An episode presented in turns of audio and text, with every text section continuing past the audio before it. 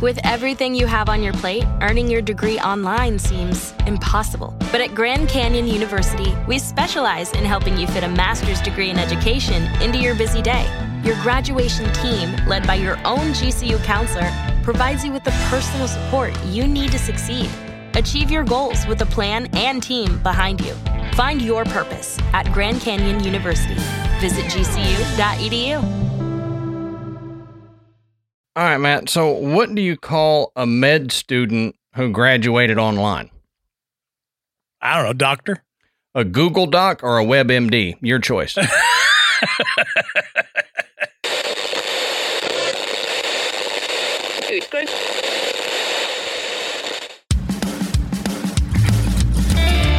Good evening, everybody, and welcome to the graveyard. Thank you for joining us tonight. My name is Adam. And my name's Matt. Now, pull up a tombstone or settle into your casket and get comfortable because this is Graveyard Tales.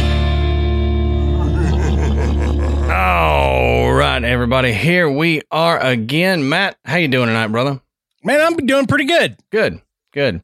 So before we get into it, I, I, I don't know if you I was sitting here eating these things before you uh, got Mm. on the the peanut butter filled pretzels. And Yeah. I realize it's probably not the best thing to eat before we start recording because it's like all in my mouth and teeth. And it, and- man, it they they dry my mouth out yes, so bad. yep. So It's like eating alum or something. Yeah. Just like no, so I may be sitting here going water, but Yeah. I, love love, 'em, them, yeah. dude. Oh, it's like a addiction, and the name Utz or whatever it reminds me of the Utzi the Iceman. So I mean, even more of a reason to eat 'em. I don't I don't even know. Is that a regional thing? the Utz pretzels. No, the Utzi the Iceman. That's that uh, body that they found up in the Alps or something that was preserved Stone Age guy, um, and concluded that after research, he'd been there for thousands of years or whatever, and he had been attacked. He was in a battle and got shot in the back by arrows, and like they can track what he was eating and his movement up and down the mountain due to what was in his stomach and then he died on the top of this mountain and got frozen so everything was saved Okay. and I re- I remember this story. I did not remember that being the name. Yep. So- let's see the iceman u-t-z-i so i don't know why i remember that so much but there you go Because that's what, you know, a wealth having a mind like a steel trap. Yeah, wealth of useless knowledge right there. Uh, but speaking of a wealth of knowledge, go over to podbelly.com and you can find a list of shows that, I mean, they're all a wealth of knowledge or a wealth of humor or just information. And we're proud to be associated with all of them. So go over there and check them out at podbelly.com. We also want to thank tonight's sponsors, HelloFresh and Raycon, and we'll talk more about them throughout the episode while you're on the internet doing your thing, looking up, I, who knows stuff I probably can't mention on this ep- this episode here. Um, go over to patreon.com slash graveyard tales. You can sign up to become a patron. We've got three different levels. Um, our $10 a month, they get video versions of the episode. They get ad free audio versions of the episode. And sometimes the video versions have stuff in there that I would edit out normally. So Yeah. you may get a little extra bonus behind the scenes content, um, which may happen for this episode. Who knows? Yeah. We we had an interesting start to it. So, but All right, Adam, let's take a minute and talk about HelloFresh, one of tonight's sponsors. Um, you've heard us talk about HelloFresh a lot, but if you're unfamiliar with it, uh, HelloFresh is a meal delivery service where you get farm fresh, pre portioned ingredients and seasonal recipes delivered right to your door. You get to skip out on those trips to the grocery store, which which I hate. I know Adam does too. And the one thing I, I hate even more than that is that question of what do you want for dinner tonight? right, right. Well, with HelloFresh, you you get you get a two for one. You you don't have to go to the grocery store and you don't have to decide what's for dinner. All you know is that whatever is for dinner is going to be delicious and it's going to be easy to make. Um, and right now, you can take a bite out of summer with HelloFresh from chef crafted seasonal recipes to their new Fresh and Fit summer menu. HelloFresh brings flavor right to your door. And did you know that HelloFresh offers more than just delicious dinners?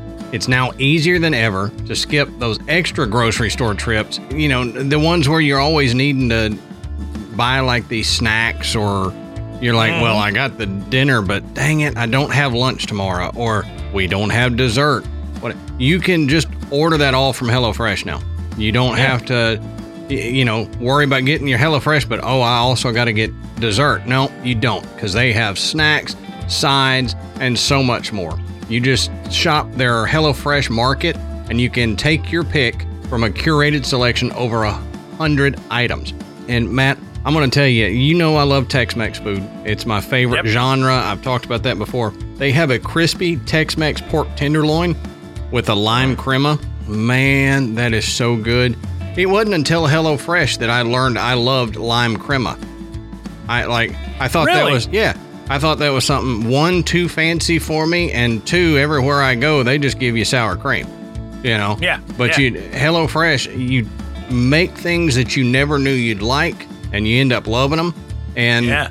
you learn how to do this stuff. It's amazing. Michael's learning how to do it. He knows how to make the lime crema, so we can make that now whenever thanks to HelloFresh. And if you want to get on the HelloFresh train like Matt and I and our families, and if you want to love the dinners that you're getting, not just go, eh, man, we're having this again. If you want to go, oh, yes, HelloFresh, we're getting a new meal, then all you have to do is go to HelloFresh.com slash graveyard50. That's G R A V E Y A R D 50 and use our code graveyard50 for 50% off plus free shipping.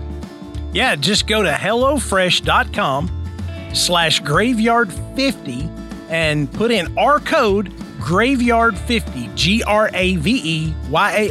50 and you get 50% off plus free shipping HelloFresh, America's number one meal kit.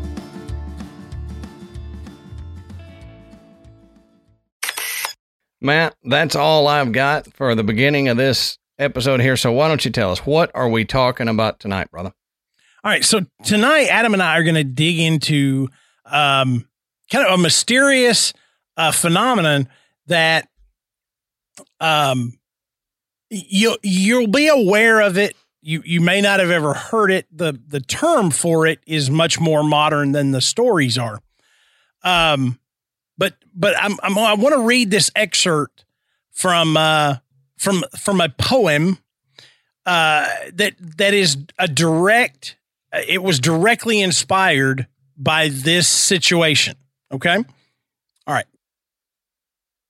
Who is the third who all who walks always beside you? When I count, there are only you and I together. But when I look ahead up the white road, there is always another one walking beside you, gliding wrapped in a brown mantle, hooded. I do not know whether a man or a woman, but who is that on the other side of you? That is from the poem The Wasteland by T.S. Eliot. And T.S. Eliot said that this, this stanza of this poem was directly inspired by the, the novel South, mm-hmm. which was written by Ernest Shackleton. Right. And and if you don't know who Ernest Shackleton is, he was uh, he was uh, an explorer who made an attempt to have the first team to explore Antarctica. And they had a very unusual experience that potentially saved not only his life, but the the the 27 crew members' lives that were on this uh, venture with him. Right. We're going to talk about third man syndrome. Now, in some cases, you'll see it uh, called third man factor. Um, but but third man syndrome is is what Adam and I have known it as. So you're going to hear us refer to it as that. But if you see if you look up and you see third man factor, it's the same thing. It's Right. just they've just two different two different ways to say the same thing. And I don't know why they always are changing things, but yeah, I mean, like you said, I've always known it as third man syndrome. And then when we were doing this research, every time I typed it in, it came up third man factor. And I'm like, what is this Yeah. factor thing? It's the same thing. Yeah. Yep. So as we always say, go check our sources down at the bottom of the show notes. You can found where you can found where we find. Yep. Man, I have screwed this one up at least two times in a row. And I say it every week. You can find where we found the information and you can, you know, continue the research because there are some things we'll leave out. There are some accounts that we may not touch on because they're either too brief or too long for this format or there's not enough information saying, yep, that's what it is. But I mean, there's more out there. There's Yeah. a lot of information on this topic. So go check our sources down at the bottom of the show notes. Now, like Matt was saying, this is third man syndrome. So, what is third man syndrome? Well, it is a phenomenon that refers to the reported sensation of perception of an additional presence. So, often in extreme or life threatening situations, this will occur. So, it is the feeling that someone is with an individual providing support, guidance, or championship, even though there is no tangible evidence of another person being present. So, you mean compan- companionship. Yeah, whatever. Whatever. I said. I was like championship, and I was like, well, that's an unusual way to use that word. Oh, he he meant to say companionship, and Yeah. I looked at it and I was like, I would have probably said championship too. Yeah, misread my own it. notes. It happens. It's going to be a fantastic day. Y'all just get We're prepared. off to a fantastic start. Yeah. Well, Matt and I are doing this on a different day of the week than we normally do, and I think that's what it is. It, it's it. got to be what's everything. wrong. Everything is the universe is not aligned right now. Yeah. So you're liable to get a bunch of this on Yeah. this whole show. The, the the graveyards are going. Wait, no, no, no, no. You're in here on the wrong day. I'm not prepared for this. The, the, it's bad juju in here. Anyway, we'll continue here. So, the phenomena has been documented in various accounts of individuals who have found themselves in an ex- in extraordinary circumstances, such as survival situations, mountaineering expeditions, exploration missions, or combat scenarios. So, those who experience the third man syndrome often describe the presence as a calming and reassuring influence during times of distress or danger. Yeah. So this isn't that feeling you get when you go down into your basement and you think you're not alone. That- that's not what this is. This is when when people are are in you know grave peril. Something comes along and essentially says, "You can do this. I'm Right. I'm here to help you. You you're going to get through this." Right. Okay. And it's it's just I mean, when you start looking into this, you see all these reports of people that have experienced this. Um, and like Adam said, you know, mountain climbers, explorers, and the, the combat scenarios where where people's you know life was in danger. Mm-hmm. Yeah. Um, you know that this seems to come through.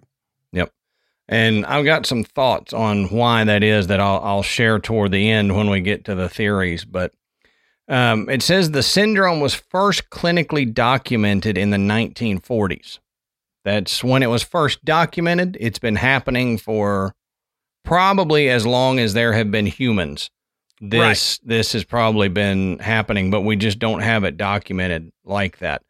Um, psychologists have postulated various triggers and explanations ranging from sensory deprivation, extreme fatigue, and boredom to an evolutionary adaptations. So, again, we'll, we'll touch on that. I, I will, I'll save my thoughts till the end on that. But yeah.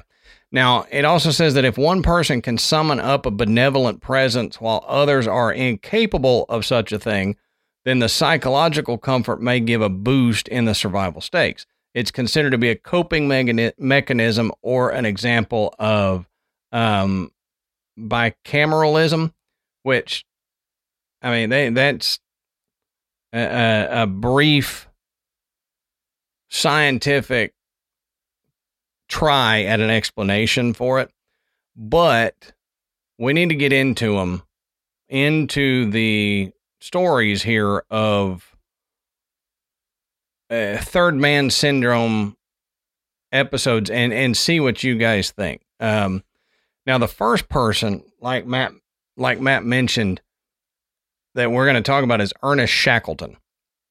And Matt kind of briefly touched on it, but he was an Antarctic explorer who attempted to reach the South Pole. Shackleton entered the Mercantile Marine Service in 1890 and became a sub lieutenant in the Royal Naval Reserve in 1901. He joined Captain Robert Falcon Scott's British National uh, Antarctic Discovery Expedition, which was 1901 and 1904, as a third lieutenant. Now, in January 1908, he returned to Antarctica as leader of the British Antarctic Nimrod expedition. Man, that, that word Nimrod, if it gets I, thrown into anything, it screws me up. I've never, I've never done any kind of um, looking into Nimrod, but I, I, I see it too in other aspects, and I'm like, well, I, I is, don't know. weird. I don't know here what they're referring to, but the original Nimrod was in the Bible. And apparently it was a person during the biblical times that was written about that was not very bright, mm. did a lot of dumb things. So then it got picked up as just a colloquialism for you dumb. If somebody said you're a Nimrod.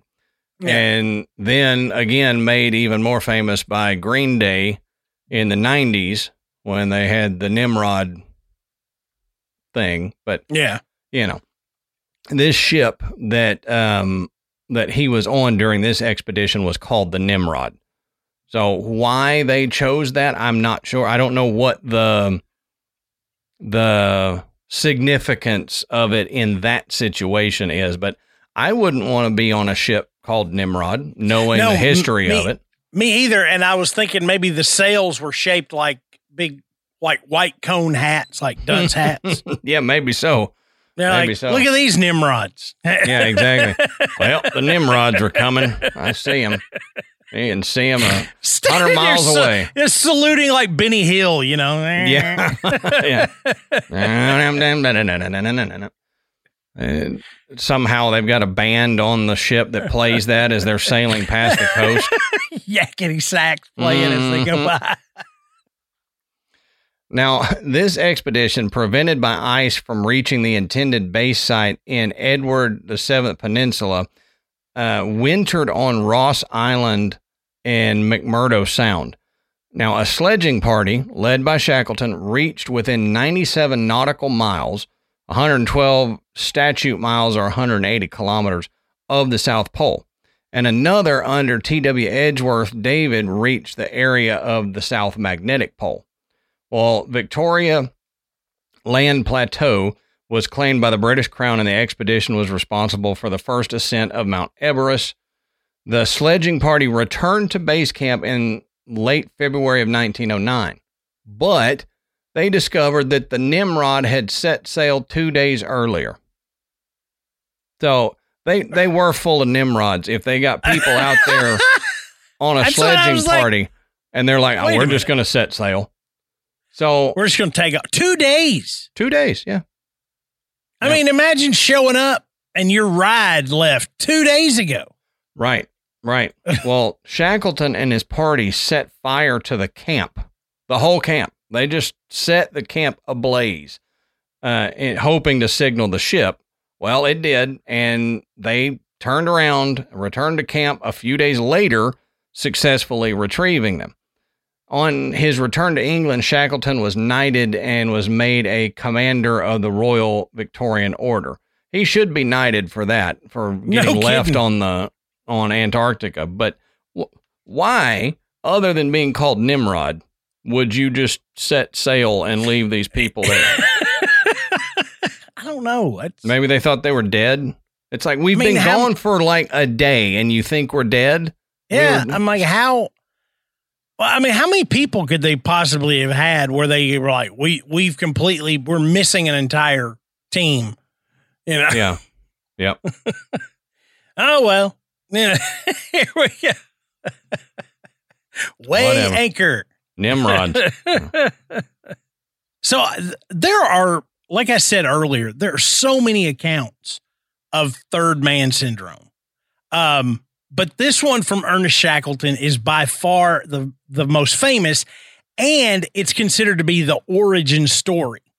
Um, now, as I, as I mentioned earlier, it, the novel South, um, which was a a first person account by Ernest Shackleton of this expedition to Antarctica, um, he explains what happened that eventually led to the survival of his small group and their ability to rescue the remaining members of their crew.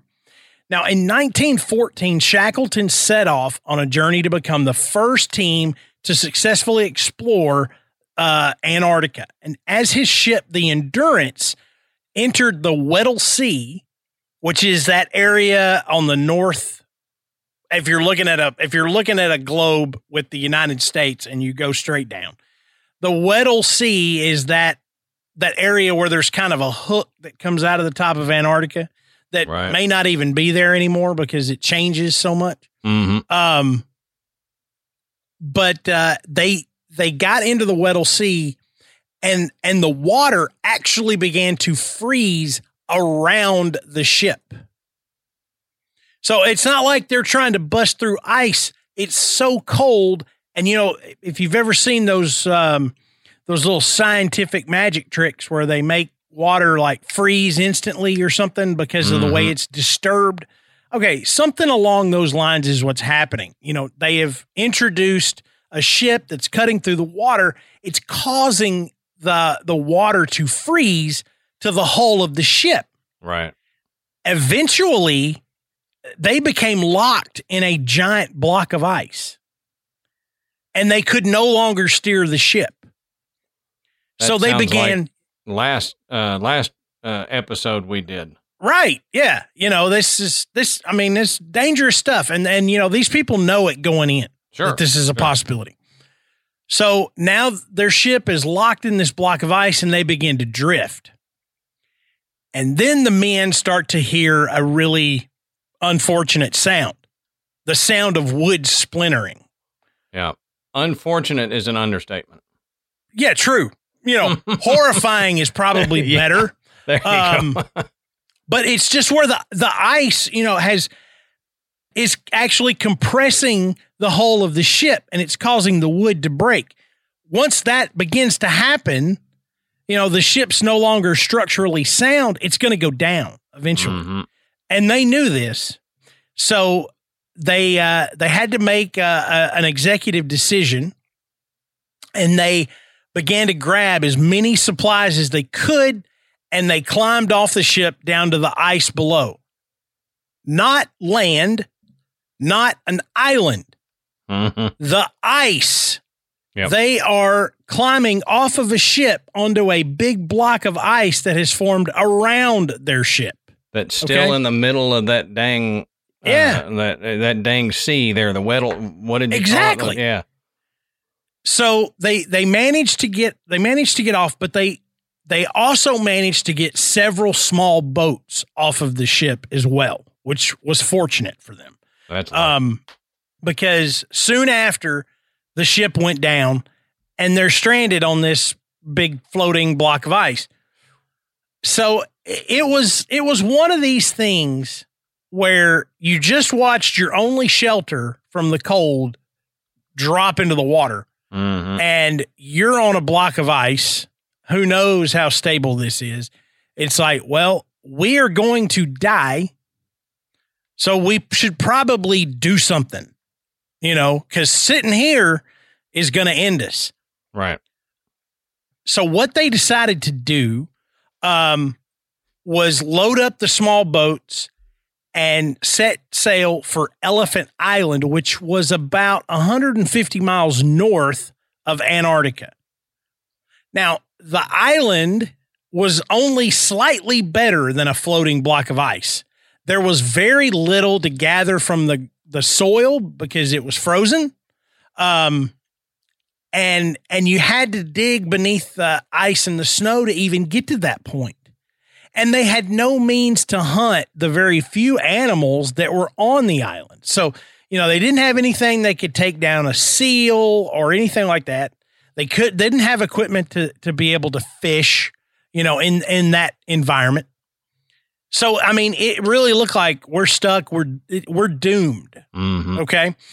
So, since doing nothing meant certain death, Shackleton decided to recruit five men to journey north to South Georgia, which is an island about 800 miles away from where they were.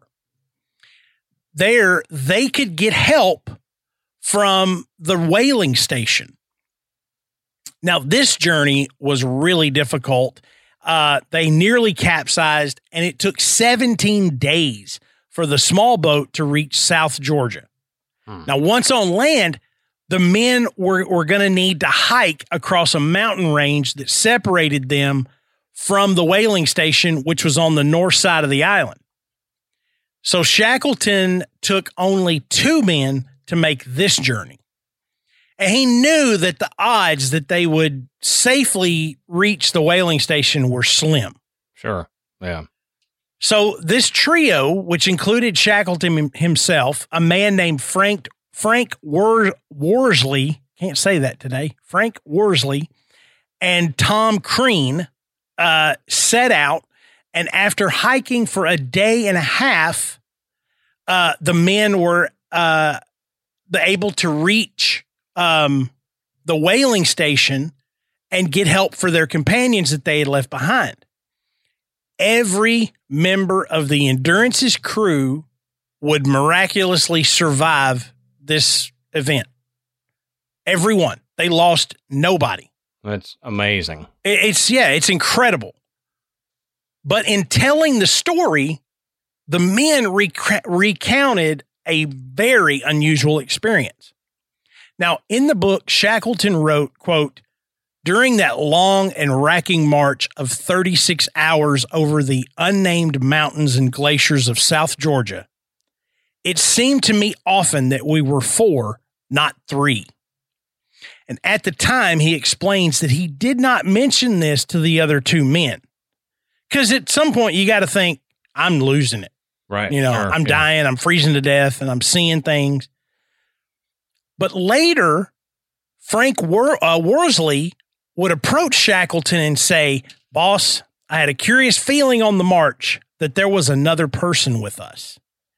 And Tom Crean admitted to feeling the exact same thing. Which is amazing because it was all separate accounts. They weren't sitting around talking about it and, you know, making up this story. The guy's like, oh, yeah, you know what? I did feel that. They just all individually said it. Yeah. Yeah, they they all had this sensation. None of them said anything while they were on the hike. This all came out after the fact. So it wasn't like something planned. So was the crew visited by some type of of entity, a guardian angel? What? I mean, this allowed them to rescue themselves and every member of their crew. Now, most people would pass this off as just a historical oddity. You know, oh, you know, what a what a what a really neat story. Mm-hmm. Okay. But over the years, more and more people have come out with experiencing this same thing while under extreme stress. Right. Now, one of those people was British explorer Frank Smythe, who almost became the first person to summit Mount Everest in 1933. Almost. Almost. Okay. Along with his climbing party, Smythe made the intense journey toward the summit in very poor conditions. But his party soon turned back after terrible weather and lack of oxygen made the summit just an impossible task. Smythe continued. He was determined to complete the climb and reach the summit. And he just barely missed it by 304 meters or about a thousand feet. Now, I know you a thousand feet. Let me tell you something. A thousand feet is not that far. You can see a thousand feet away. Okay. Um, when if you're you know if you're if you if you're driving and you see a, a sign that says construction 500 feet ahead or something like that, okay, then then you realize, oh wow, 500 feet sounds like a whole hell of a lot more than it really is. Um, so I mean, he was he was within sight of the summit and had to turn around. Yeah. I mean, he just, I mean, there was no way he could do it. He was completely alone. His body was giving out. He had no oxygen.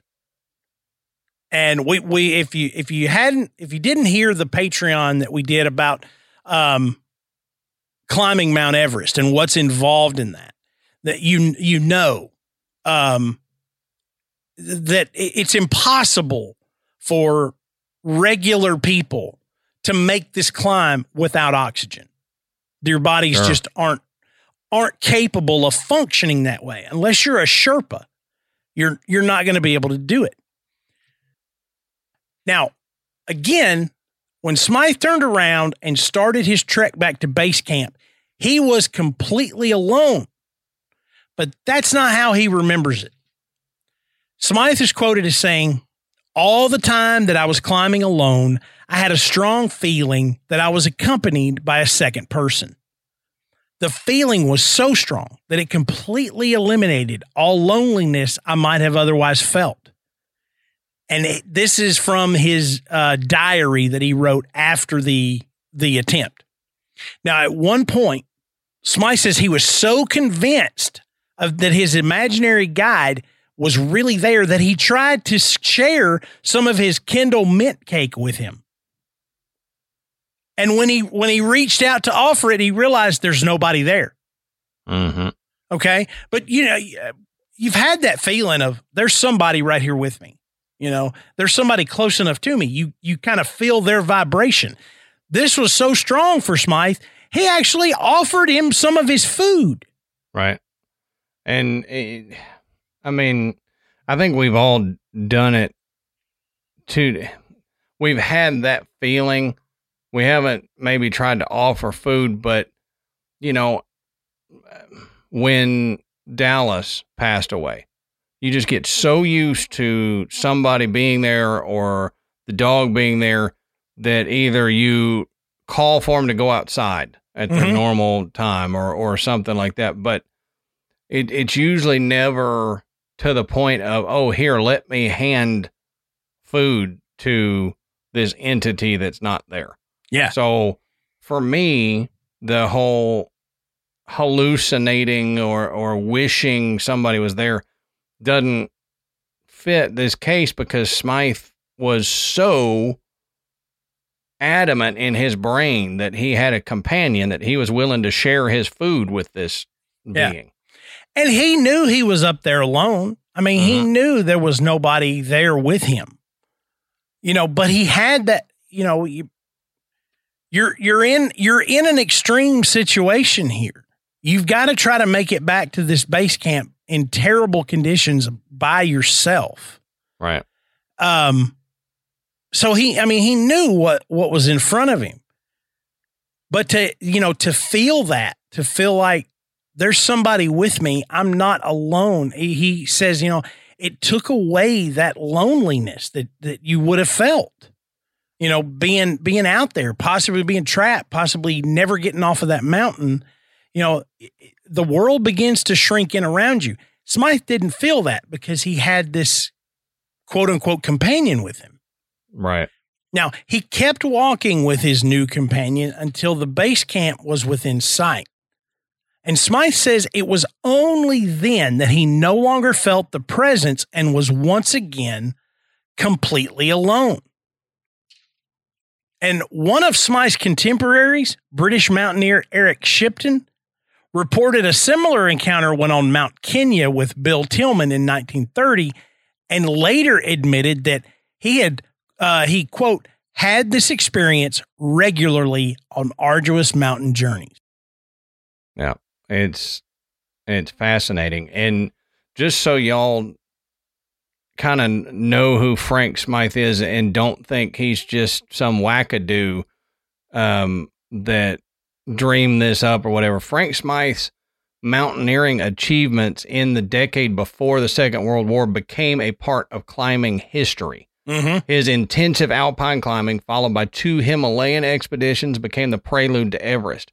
In 1933, on the Great Mountain, climbing alone and without supple- supplementary oxygen, he got to within 820 feet of the top, which was a record height before efforts resumed post war and Everest was climbed in 1953. And as a superb Himalayan finale in 1937, he returned to the Indian Garhwal to climb difficult peaks up to 24,000 feet in a rapid, lightweight style. So the expeditions were central to his life, lifetime's work as a writer and photographer. 27 books and albums, together with numberless newspapers and magazine articles, intensive lecturing, radio broadcast, and film. And it was an output that made him a celebrity, which was a rare feat in the days before television and internet and stuff. You you couldn't just you know, shake your booty on TikTok and get famous. You actually had to uh, put in the work of touring and, and talking and all that to get as famous of a celebrity as he was. He had tens of thousands of readers, and his name was familiar to perhaps millions of the general public. It was an incredible career, especially since he died at the early age of 48 after a serious illness in India. So, yeah. this guy was, uh, Frank Smythe, was well known at that time, a household name, famous. And so when he said something like this, when he talked about experiencing the third man syndrome, it wasn't like just some random dude got up there on the mountain and said, Yep, I had somebody with me. Mm-hmm. And they're mm-hmm. like, Yeah, sure you did there, hillbilly. It's like this guy knew. I mean, he he was known for this. He had climbed for years and very experienced in it. Yeah, and and not only that, he was highly respected in the in the climbing community. Mm-hmm. I mean, you know, when you when you look at the people that were making these mountain climbing attempts around this time, um, you know, people do it now, and I mean, they have you know, modern technology, adequate equipment, everything to make sure that they're a success and people still die doing sure, this. Sure. You know, in in the modern era, people don't make it. Um what? so so for for these guys, they were the extreme of the extreme. You know, that Red Bull would have been their their sponsor. Oh yeah. Oh, yeah. Had had they have they been around now. Um well, so everybody everybody listened when he when he said this. Oh, sure. And you were talking about how they didn't have the equipment in 1937 when he went to India uh, to climb those peaks up to 24,000 feet. Said he did it in a rapid, lightweight style. Explain to me how you can slim down your pack from what they had. You know, they had nothing. Mm-hmm. And then mm-hmm. he's going lightweight style. It's like, oh, what? He had flip flops and a and going up in flip flops and a thong bikini. I mean, I don't understand how uh, you you can. Well, I mean, I know how they would say uh, lightweight style is because he hardly had anything when he climbed. But to me, what they started out with was hardly anything. Yeah, I mean the the huge packs you know the the extra provisions the guides uh, you know whatever he didn't have all that um you know that was that was the lightweight style mm-hmm. um which you know makes it even more impressive all right so uh, an, another famous situation uh or a famous occurrence of third man syndrome uh comes in july of 1953 now just weeks after the successful Everest climb by Edmund Hillary. Austrian mountaineer Hermann Buhl first climbed the formidable uh, 8,126 meter Nanga Parbat, which is a mountain that had already claimed 31 lives. So uh, you knew that's wild. This, this this was this is a dangerous climb. It doesn't matter how high it is. It's it's a dangerous climb. Um, and Buhl took um, 17 hours on his ascent without supplementary oxygen, with uh, quote every step a battle. He would reach the summit at 7 p.m.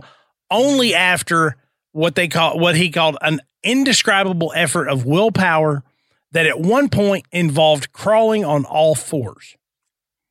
So this was brutal. Now, after bivvying near the summit, he resumed his descent, having inexplicably left his ice axe behind. How you do that? That's like you know, if you're a mountain climber, that's like leaving your head. Okay. Mm-hmm. I mean this this is the one critical piece of equipment that you absolutely would have to have, and he managed to get away without his. It could save your life in so many situations, Right. and you you leave it behind. So exhausted and nearing collapse, Buhl moved into a quote self-induced hypnosis. It seemed he would become another victim to the mountain, but then he sensed an unseen companion, one which somehow provided calmness, security, and advice. He says, during those hours of extreme tension, I had an extraordinary feeling that I was not alone. I had a partner with me, looking after me, taking care of me, belaying me. He said, I knew it was imagination, but the feeling persisted. Miraculously, Buhl reached his fellow climbers at their lower camp after 41 hours in the so called death zone. That's wild. Yeah. So, for, for all reasonable thought, that Buhl should have died there. Yeah. I mean, he he had everything against him. You know, one of the most dangerous mountains in the world. He had forgotten his ice axe. And he is all alone without any oxygen. Right. I was going to bring up the oxygen thing because I know Texans who would need supplemental oxygen walking through Tennessee. yeah. So I don't I don't know how how he did that without the oxygen. I when I first moved to Tennessee, Matt, my ears popped driving down Briley Parkway and I forty because I was Yeah. not used to that elevation. Yep. So Yeah. I don't know how this guy did that without oxygen and without a pickaxe and I know it's look, take take all of this other stuff out of the picture. This is incredible that these Mhm. these men were able to do this at all. Now, let's let's venture off of the mountain and look at another situation of third man syndrome. Uh, this one comes this one predates Shackleton's event, but it was it was uh, grouped in with the third man syndrome after Shackleton had had written his book and people had started talking about it. I love this one. I have to say this before you get into it. This one, I I love it. I love it. And I I love this story too. And I remember a few weeks ago when you or I were you and I were talking about this. We weren't talking about it in in great detail. When you add the detail in it, I love it even more. Yep. you know, uh, how many times do you you start picking out details of a really great story and you're like, eh, it ain't that great anymore. No, this one is even better. Yep. So, Exactly. 1895, experienced sailor Joshua Slocum was on track to become the first man to sail around the world completely alone. Now, Slocum stopped in several countries along his voyage, with one of his first stops being in the Azores, which is a small uh, string of islands off the coast of Portugal. Now, here, he was celebrated by the locals and given gifts of cheese and fruit. As his ship drifted away from the islands, he couldn't help himself. He had to try some of this rich, decadent food that they had gifted to him. Slocum began eating the cheese and fruit, and being unable to really stop himself, he wound up overeating. And although the food was delicious, he noticed he began to feel strange. Well, yeah. Yeah. Slocum realized in terror that he had gotten food poisoning. and was reduced to writhing in pain on the cabin floor. So soon after, the ship began to be tossed by strong winds, which was indicative of an approaching storm. All right, Matt. So let's take a second and let's talk about one of our longtime sponsors, and that's Raycon. Now, even if you're not going on vacation, summer's all about the vacation state of mind. You know, especially for your kids. I mean, they're always oh, in the during summer. It's always a vacation to them. But you know, whether I want to listen to Hardy's new album, The Mockingbird and the Crow, on repeat every day, which I do, or I want to listen to the new episode of Theo Von's podcast this past weekend, I can do it with my Raycons. You know, sometimes you just need to retreat inside your head for a bit. So I love it. I can pop in my Raycons and and go. And I mean, there's so much going on all summer that sometimes you need, you know, upbeat music to pump you up before you see people, or after you see people, you might need that guided meditation to calm you down from meeting these people. Yeah, and and they they are absolutely the best way to listen to whatever you want to listen to. Um, look, I turned Amanda on to them uh, about a year ago. I'm not sure she ever really takes them out. Yeah. Okay. You, I, I'm. I always have to double check because. Uh, you know, I may be hollering her name in the in the house. She's not turning around. She's not. Uh, she's got she's got him in. She's listening to an audio book. You know, constant. That's just it's her groove. She gets into it. She's whatever she's doing. She's got him in. Um, that's why I got her the red ones, so I can see them from a distance. So I know I'm gonna have to go up and tap her on the shoulder. That's a good idea. I wear mine when I'm working out in the yard you know, when I'm when I'm active, uh, because they they won't come out, and they're they're water and sweat resistant, and they have a 32 hour battery life. So no matter what I am doing, okay, I know that I've got at least eight hours of listening time to listen to whatever I want. Right. And and and I'm not going to have to worry about getting that low battery notification or my music just cutting off right in the middle. And the custom gel tips, they make them completely comfortable and, and it helps them stay right where they're supposed to be. And so with Raycons, you can't go wrong. Look, you've got a significant other, y'all, y'all are planning, you know, whatever for the summer. You know, we're going to go cruise the beach, we're going to go to the mountains, we're going to go hiking, we're going to camping, whatever it is. With Raycon, they are half the price of other premium audio brands, so you could get two pairs. Right. You know, one for you, one for your partner, and still come out cheaper than a lot of the other brands. If if we haven't convinced you yet, give them a try and you'll be hooked. And you can create your own soundtrack for summer with Raycon. Right now, Graveyard Tales listeners can get 15% off their Raycon order at buyraycon.com slash tales. That's right.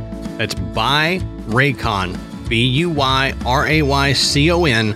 dot com slash T-A-L-E-S. And you'll save 15% on Raycons. Buyraycon.com slash tales.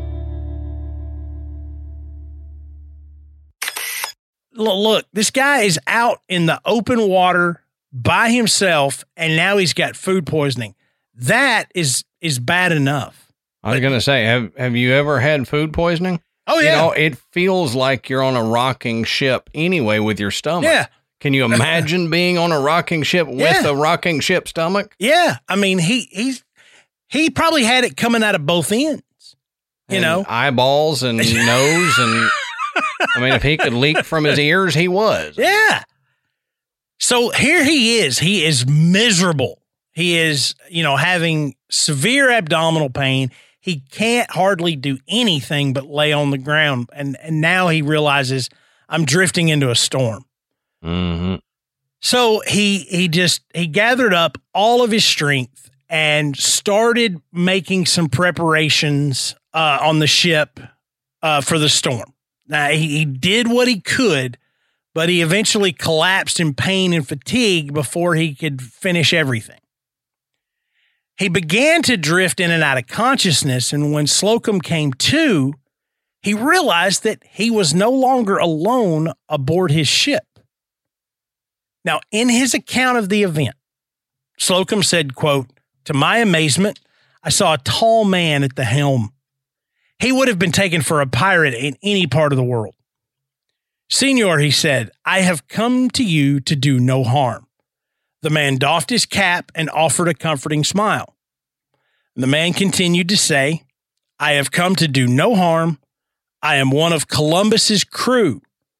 I am the pilot of the Pinta, come to aid you. Lie quiet in your cabin, and I will guide your ship tonight. So Slocum reported that he continued to kind of drift in and out of consciousness over the next several hours. But when he finally came to, he found that the skies were clear, the seas were calm, and his companion was nowhere to be seen. Amazing. Even more strange was the fact that the ship was right on course and had traveled 90 miles through the night. And it's interesting too, the Pinta mentioned by this mystery man had been the fastest of Columbus's three ships on his voyage to the New World. Now, Slocum would recover from his illness and in, after three years would complete his circumnavigation of the earth. And in 1900, he published his, the account of his journey called Sailing Alone Around the World. You see why this is such a great story. Yep. I mean, yep. if if the if if the companion that that sailed Slocum out of this storm while he could do nothing for himself was the spirit of one of Christopher Columbus's captains. That mm-hmm. that's that's crazy. I mean, it, it is it is incredibly cool, and it it makes me wonder. Yeah, it it's it's amazingly cool, uh, but it makes me wonder.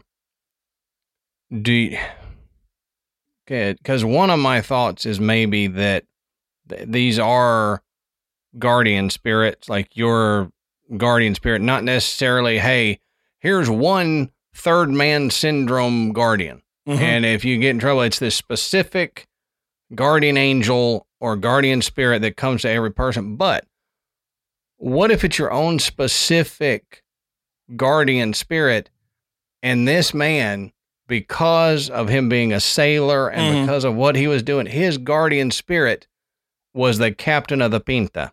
Yeah. I mean, how how cool would that be? And and why why would this guy make that up? Like what what good would it do to say I was I I screwed myself up. I I ate, you know, some bad food and I shouldn't have eaten cheese, but yeah. you know, I ate cheese and I got sick. I mean, that makes him look like a fool and he would have died had it not been for this. So why would you say that just to make it up? And I mean, get you think during that time frame that it was cool to say stuff like that? I don't oh, think so. No, you know, no, not at all. Because the first thing that everybody would do is go, dude, you were really sick. You yep, you were hallucinating.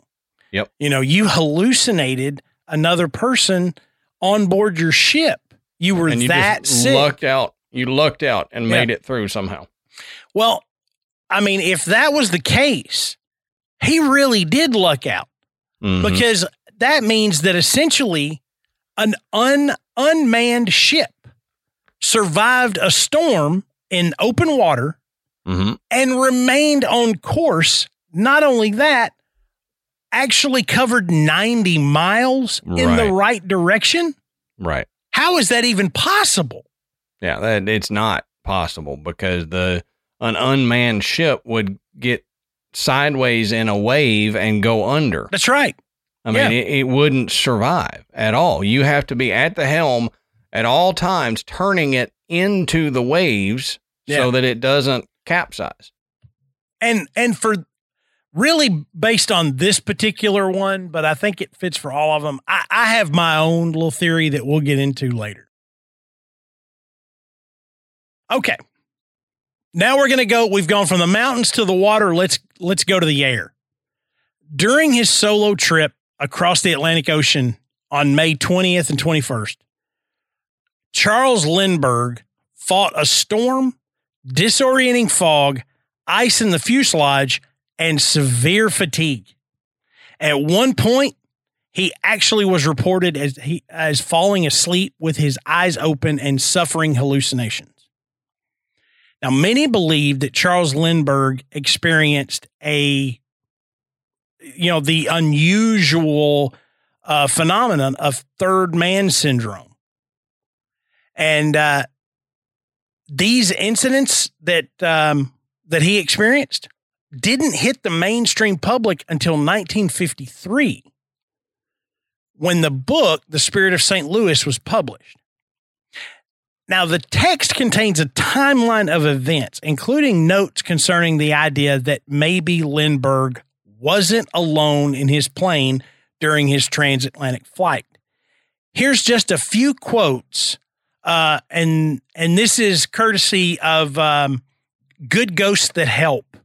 Okay, um, and it's about the beings that he began seeing halfway through his historic flight. Those phantoms speak with human voices. They are friendly, vapor like shapes without substance, able to appear or disappear at will, to pass in and out through the walls of the fuselage. They were discussing problems of my navigation, reassuring me, giving me messages of importance unattainable in ordinary life. Says these these spirits have no rigid bodies yet they remain human in outline and form. They're neither intruders nor strangers. It's more like a gathering of friends and family after years of separation as though i'd known them all before in some past life. Now and i know this this is really speaking to to adam's favorite theory Mm-hmm. you know Mhm. that not only would we have guardian angels, but these guardian angels would be specific to us. Yep.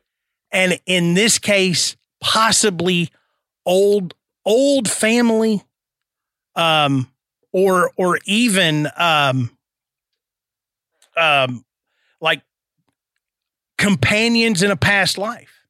Right. Right. And I mean, eh, one of the reasons I believe that is because of the story I've told on here. And uh, I think I told it when we talked to Chris is that time I was driving to work and fell asleep and my granddad woke me up. My granddad had passed away four or five years prior to that.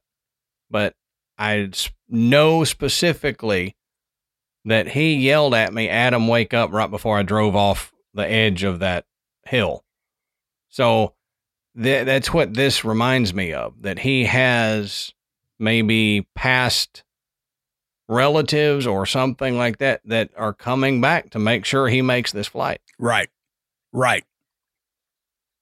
All right. Now this next one, um, we we included just because it's so cool, and and it's modern. Okay. Mhm. Now Ron DiFrancesco was a Canadian working on a U.S. immigration work visa in the South Tower of the World Trade Center in New York City on 9/11.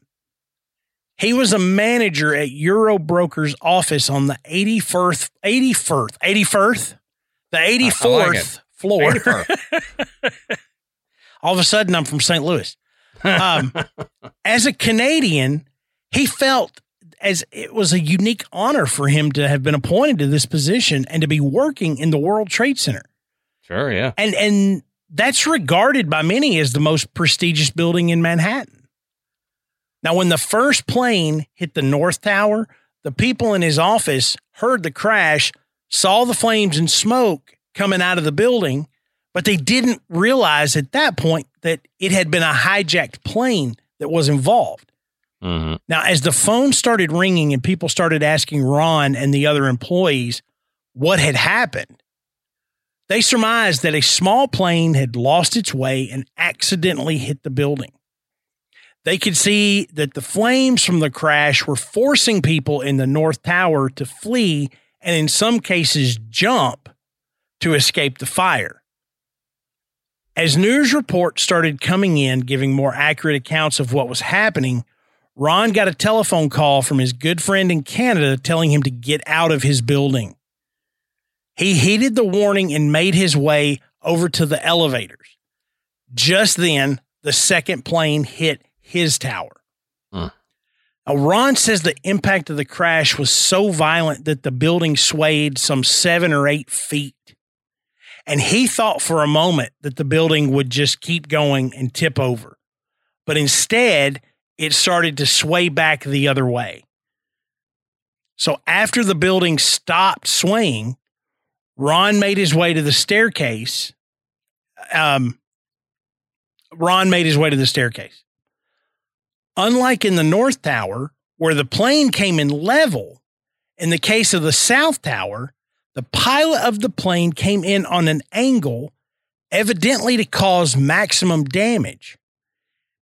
Uh, in a sense, this was fortuitous for Ron, and that the right tip of the wing of the airplane plowed into the tower above the 84th floor, although the body of the plane crashed into the building just below it. Hmm. So the 84th floor didn't take a direct impact. Yeah, that, that's super lucky. Yeah. Now, Ron made his way to the staircase. Smoke was coming up the stairs from the lower floor. Now, he tried to make his way down, but people from lower floors were coming up to escape the fire below. So he turned around and he tried to go up. Now, since the right tip of the wing of the plane hit the tower above his floor, that part of the tower was on fire. There was no way to continue to go upward. And for perhaps the first time, Ron DiFrancesco realized he was no longer in control of the events of his life. A sense of doom descended on him and the rest of the people trapped between the floors. Unable to go up, once again, he turned to go down, facing the billowing smoke coming up the staircase like a smokestack. Now there was also fire down below, and despite using a piece of drywall to shield himself from the heat, uh, as he went down, his body was being burned. Hmm. In fact, um, one of the articles I read said that, um, you know, he was immediately hospitalized when the, he got out of the building. It was so hot that his contact lenses had melted to his eyes. Ah. That is un. I, I just I can't I can't even wrap my head around that. I know, I know. So Ron thought it, this it was all over. You know this this is where it ends. He was overcome with smoke and about to give up. But just then, Ron says he heard a voice and felt someone grab his hand and lead him through the smoke. He cannot really explain exactly who it was, but he drew strength and faith from it to continue downward despite the burns. Then he heard a second voice, the voice of a firefighter. While he could not see in the smoke, the firefighter said to come in the direction of his voice further down the stairs. Ron reached the firefighter and told him he couldn't breathe. The firefighter examined him and told Ron to go down to the bottom where he would be cared for. And that's what he did. Since he was now below the crash site, the sprinklers had come on, making the descent much easier. But when he finally emerged on the ground floor, he was blocked from exiting the building by firefighters who said it was too dangerous because of falling debris and the bodies of those who had jumped. So instead, he was directed into the basement and the uh, exited the building there, making him the last survivor out of the second tower. Now, this one, uh, you know, we I kind of went back and forth because I, I I'm not sure of what happened, but as I went back and read this, and I read other accounts that pretty much read the same way. I mean, Ron didn't do like you know an an interview tour for something like this. You know, I can imagine he he would have probably rather not spoken of it ever again. I can imagine. Yeah. Um, so there's not just a ton of information from Ron himself, but from what I found, yeah, this this voice and this hand that led him, what it was not necessarily another person, because this person was calming, this person Mhm. was comforting, and led him through the smoke. He couldn't see. How could anybody else at the same level he was see? That Right, wasn't right. prepared like a firefighter would be with masks and and lights and everything else. Yep. So uh, that to me kind of takes away the idea that this was another employee that was with him on the stairwell. Also, remember, he took a piece of drywall and used it as a fire shield to get down as far as he did. hmm There wasn't anybody else with him doing the same thing.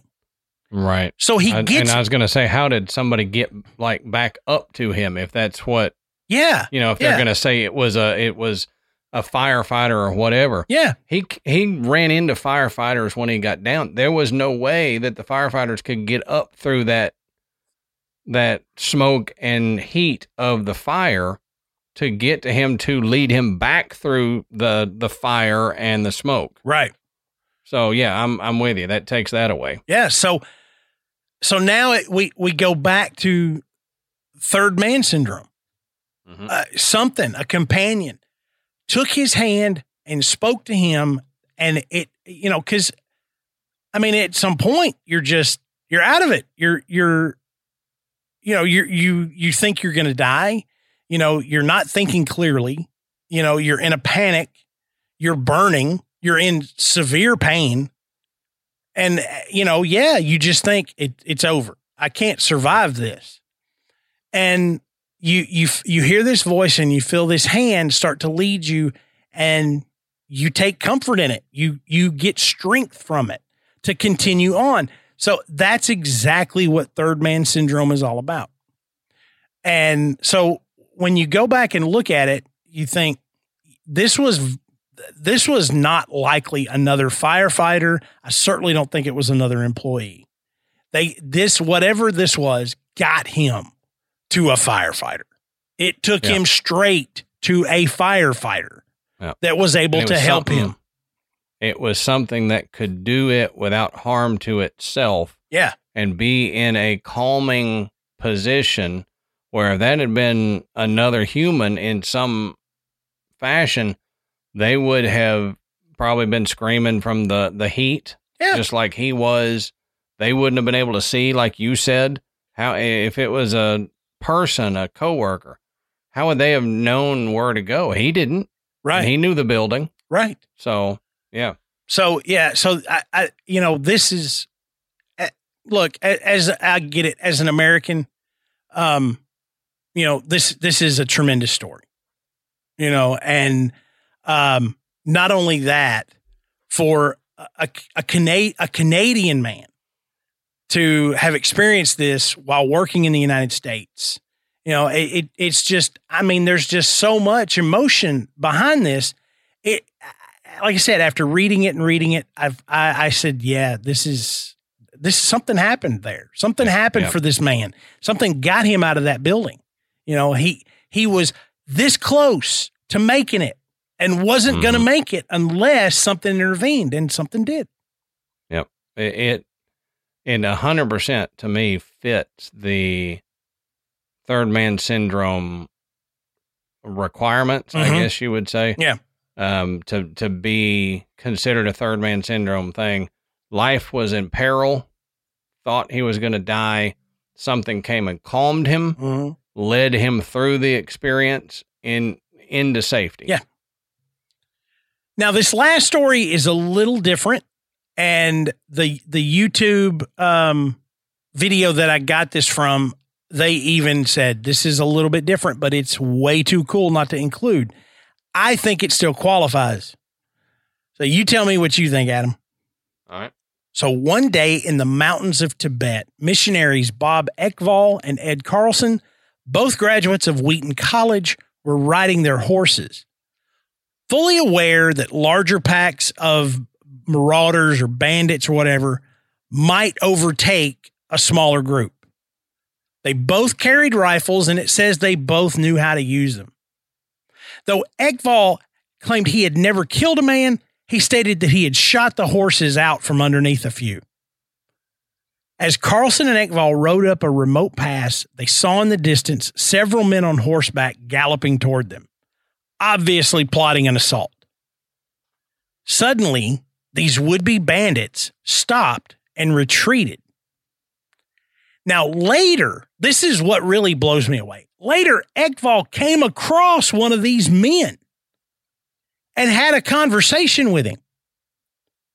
And they asked, Why did you ride away like that? You know, you obviously could have taken us. Yeah, had the drop on us.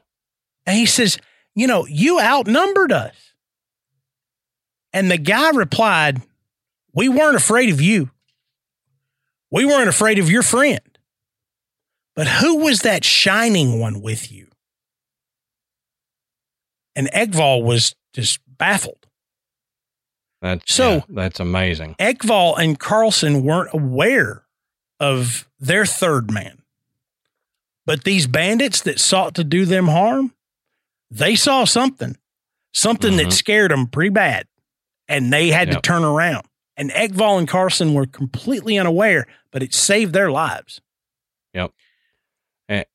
I'm I'm with you. I think this fits. Yeah. I think had Ekvall and his buddy uh, Carlson been maybe in that situation longer, had had longer time in the perilous situation, they might have become aware True. of their third man. But because it happened so quick, us dumb humans, we had it. It takes a big slap in the head for us to realize most paranormal, uh, anything, Yeah. and, and to get us to realize it, uh, we're just not as in tune to it. So, I think if they'd have, they'd have spent more time in that situation, maybe they would have uh, come to be aware of their shining friend Yeah. there. And you know, if you if we if we kind of superimpose the events of these other stories that we've discussed tonight on top of this one, um, you know, Adam's point holds true. You know, mo- the majority of these other people were in danger for a much longer period of time. You know, sometimes hours, days. Um, but when the danger resolved, the presence left you know, when you hear um uh uh which one was it? When you hear um uh Buhl's story and you think about Smythe's story, offering food, eh, the the loneliness going away, this calm, this I can do this, um, all of that you know, builds up. But as soon as the the danger's over, they all say we were we were alone again. You know, Mm-hmm. once once I could see base camp, I knew I was alone. I was alone. I, I didn't feel the presence anymore.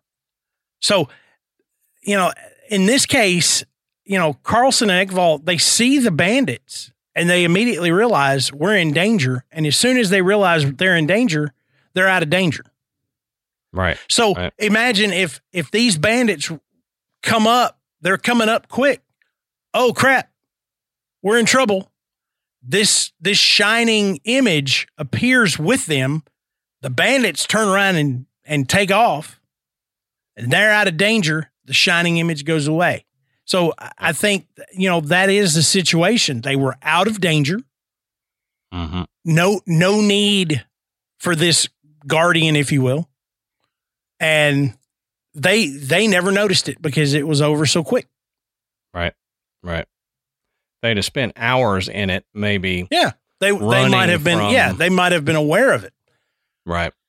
So, uh, you know, you take these stories for what you will, but it it does seem like these people experience something and that something saved their lives. What was it though? You know, what was it? Right. So let's talk about some of the the ideas that that we've kind of pitched around as far as what could cause this uh this situation. Right. Now, John Geiger actually wrote a book on the third man factor, the third man syndrome. And I've got an excerpt from his book here that I want to read, and then we can discuss some theories. But he says, Drawn from all these examples are vital clues, the five basic rules that govern the third man's appearance and invest the experience with meaning. These rules are the pathology of boredom, the principle of multiple triggers, the widow effect, the muse factor, and the power of the savior. Together, they help to explain the onset of third man factor, but they are casual in nature. They do not explain his origins or where the power comes from. Over the years, various theories have been proposed to explain the third man. A running and running concurrently with these, interspersed among the chapters of the book, are accounts of the search for an explanation. These attempts at understanding are themselves a record of man's changing conception of himself.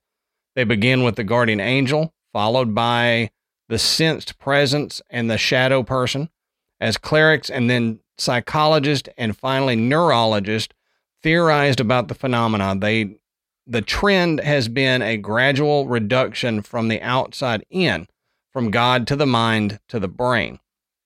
Whether any of these explanations is finally enough to account for the third man mystery, you will have to wait and see.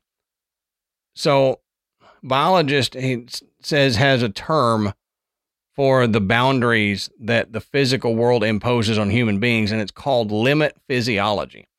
At some definable point, as conditions change, humans can no longer succeed, and at a more critical point, they can no longer survive. It is a formula based on a series of scientific measurements. For example, an increase of only 9 degrees Fahrenheit to core body temperature causes fatal heat stroke, or at minus 58 degrees Fahrenheit, bare skin freezes in a minute. Quote, to state it plainly, rarely does one person survive under extreme conditions when another dies simply because the survivor has greater will to live, wrote Claude Piantadosi, maybe, in the study of the biology of human survival. It says, and yet in these stories, in situations where success appears to be impossible, or death imminent, something happens. There, amid the anxiety, fear, blood, sadness, exhaustion, torment, isolation, and fatigue, is an outstretched hand, another existence offering a transfusion of energy, encouragement, and instinctual wisdom from a seemingly external source. A presence appears, a third man who, in the words of legendary Italian climber Reinhold Messner, quote, leads you out of the impossible. So no one really knows. And almost no scientific explanation yeah. has been put forward as to what this is. Some scientists might explain this phenomenon away as the two halves of your brain conversing, mm-hmm. proving the two brain theory. The idea that the two hemispheres of your brain are separate and may talk to one another. Others may put it down to a guardian angel or a guiding spirit. And that's where I land, Matt. Yeah. I, and I'll, because I've already kind of touched on it, I'll knock mine out and then get your thoughts. But I, I feel like most, if not all humans are watched over by what has been called guardian angels. But I, I, I feel like it's our ancestors or eh, some some presence in our history that has a significance to us but we don't know this person they know us.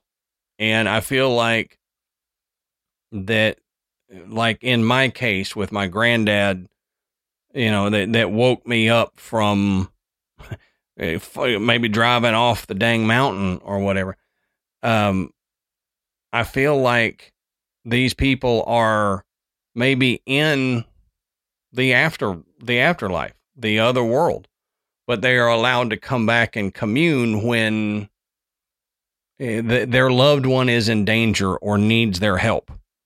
And I feel like eh, my opinion is that's what this is. This is someone someone gets in peril and the person who cares about them that's on the other side says, I'm going to help them through.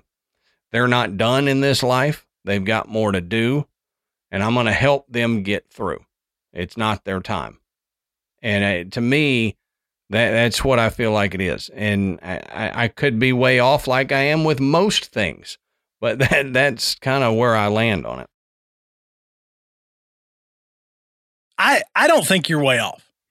I, I don't. In fact, I I like the guardian angel theory. I don't think I I land wholly there. Um, and that's what I was hinting at earlier. Uh, so with with Slocum's case, with being being on board that ship and being too sick to man it through a storm, you know, he has a, another individual who is obviously a tremendously skilled sailor mm-hmm. to not only get the ship through the storm, but to get it on course and further down the line. Um, I I think about this idea of you you can you manifest yourself in this situation. Slocum, I mean, understand, Slocum didn't wake up one morning and decide I'm gonna sail around the world. Okay. Mm. Um, he was already a highly skilled sailor. You you would not attempt something like this if you weren't. So right. he was well suited to uh, get through this storm and and stay on course. Mm-hmm. But he was far too sick to be able to do it. So in his distress, did his mind somehow manifest either like a tulpa that was there to help him yeah. or yeah or did he have an out of body experience where his body was sick and couldn't go but his spirit could and knew what to do and took over um yeah i i, I can see that. i mean who knows but that that when that's why i said with his story in particular that's kind of what came to mind is what if so what if something like that happened? If you look at the mountain expeditions you know these these guys are alone and they know what to do. They also know how much danger they're in. And you know they they manifest this person that essentially says you can do this you know how to do this You've practiced for this. You know, it's like it's like the moment. This is what you train for. Uh, yeah. And and it and it bolstered them enough that they were able to keep going. And, and that's the other thing when when we look at, you know, at some point the human body is just like, I, I, you know, I, I can't do this. You know, I, I can't swim through lava. You know, I, I can't I I can't I can't be exposed to a temperature that would freeze me. Right. You know? Right. So it, it was all a matter of, in all these cases, they just had to keep going. They couldn't stop. And that presence convinced them do not stop. You can do this. You just have to keep going forward. Mm-hmm. And look, if you're Ernest Shackleton, you know, if uh if you're Buhl, if you're Smythe, you know, if you're Slocum, you know what you have to do. You know that moving forward is the only way. Even if your physical body won't allow you to do it, your spirit pushes you forward. And you just need that that companionship that reminds you you can do it. And what better companion than yourself if you yourself are the expert here? Yeah. You know, I I can see that. I mean, my my one argument against it, but I don't know that it even holds up, but it's like if if it was you kind of uh, astral projecting or whatever, wouldn't don't you think there would be more of a recognition on who that entity was and then like if you've already reached what you feel is your quote limit physiology Mhm. that we discussed it, it, i don't know you know and because to me that would seem in in these situations some of these situations it seems like the person has hit a point of eh, deep down in their core they're resigned to die yes. so how would they then find that will to project themselves and lead themselves out? That, that that's my only argument to it. And then with um what's his name that uh the airplane Lindbergh. uh Lindbergh, that's it. Uh he had multiple apparently. They said it was like friends. Now, I mean, eh, I'm not saying that there's no way your theory is valid. That's just my questions to Right. what i if it is, what then? you know, um, I I don't know. I mean, I there's no way you or I could we could sit here and discuss it for another three hours and still not be able to come up with an explanation for it because way smarter minds than us have tried. Yeah. Yeah. In fact, when we were doing this research, I had told Adam, I said, let's look at psychological texts. You know, uh, are there are there case studies on people that have Mhm. experienced this? We, we didn't we didn't have any success, I but tried. but it sure sounded like something that would would have a a psychological background as far as maybe some research or study um, on cases of this because it it it could be a psychological phenomenon where your you know your your brain is talking to itself essentially. Yeah. Um, and I think they're out there. I just don't think they're available for what we can see because there was mention of quote being it third man being used in studies.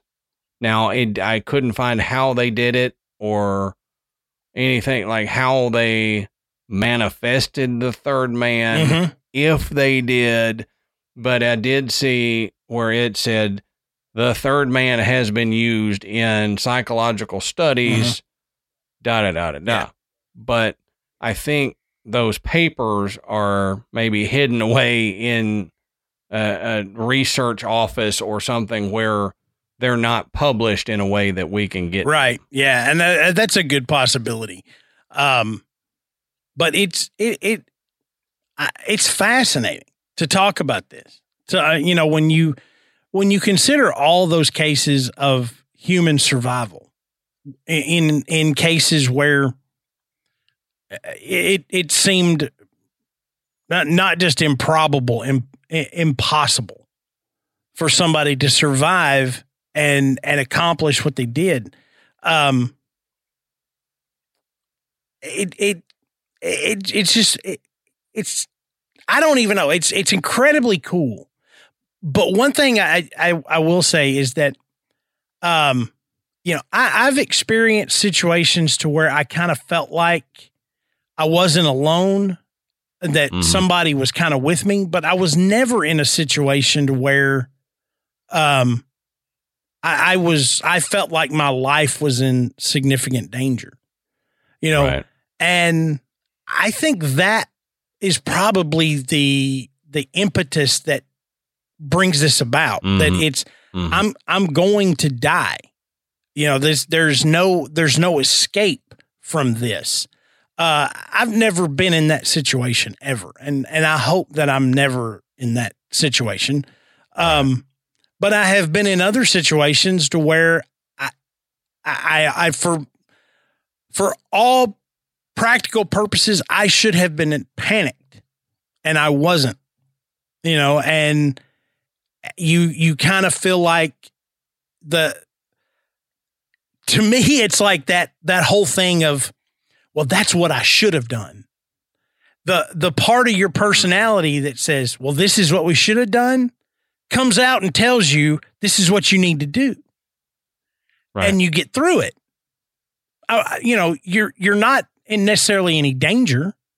Um, but maybe it's just, you know, a lot of stress or mental anguish or frustration, whatever it is. It, it it's not going to kill you, but something says, "Hey, you know, ease up. You know how to do this. You know what to do.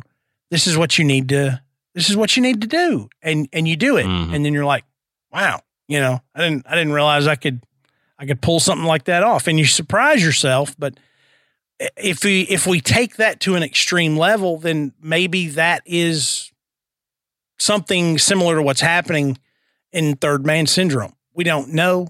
Um, but like I said, it, it is it's incredible to to look into this and read these stories, um, especially from these people that were so well respected.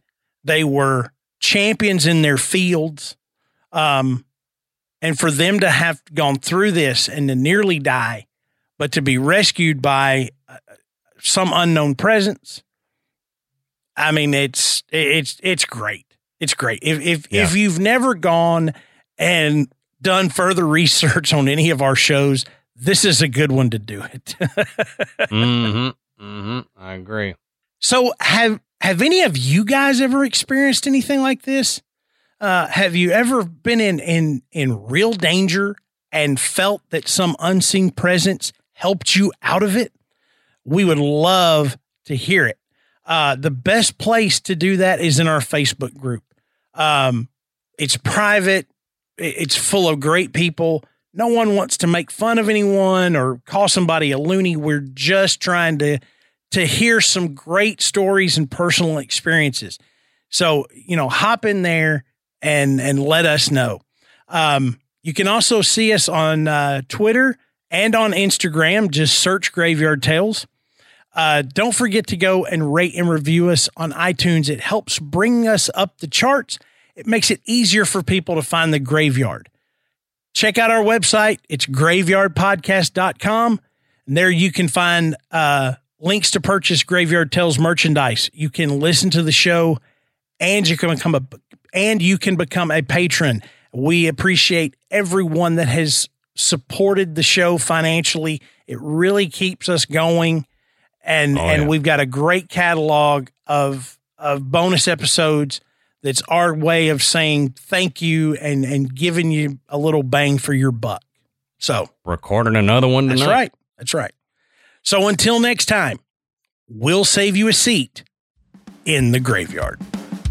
See you soon.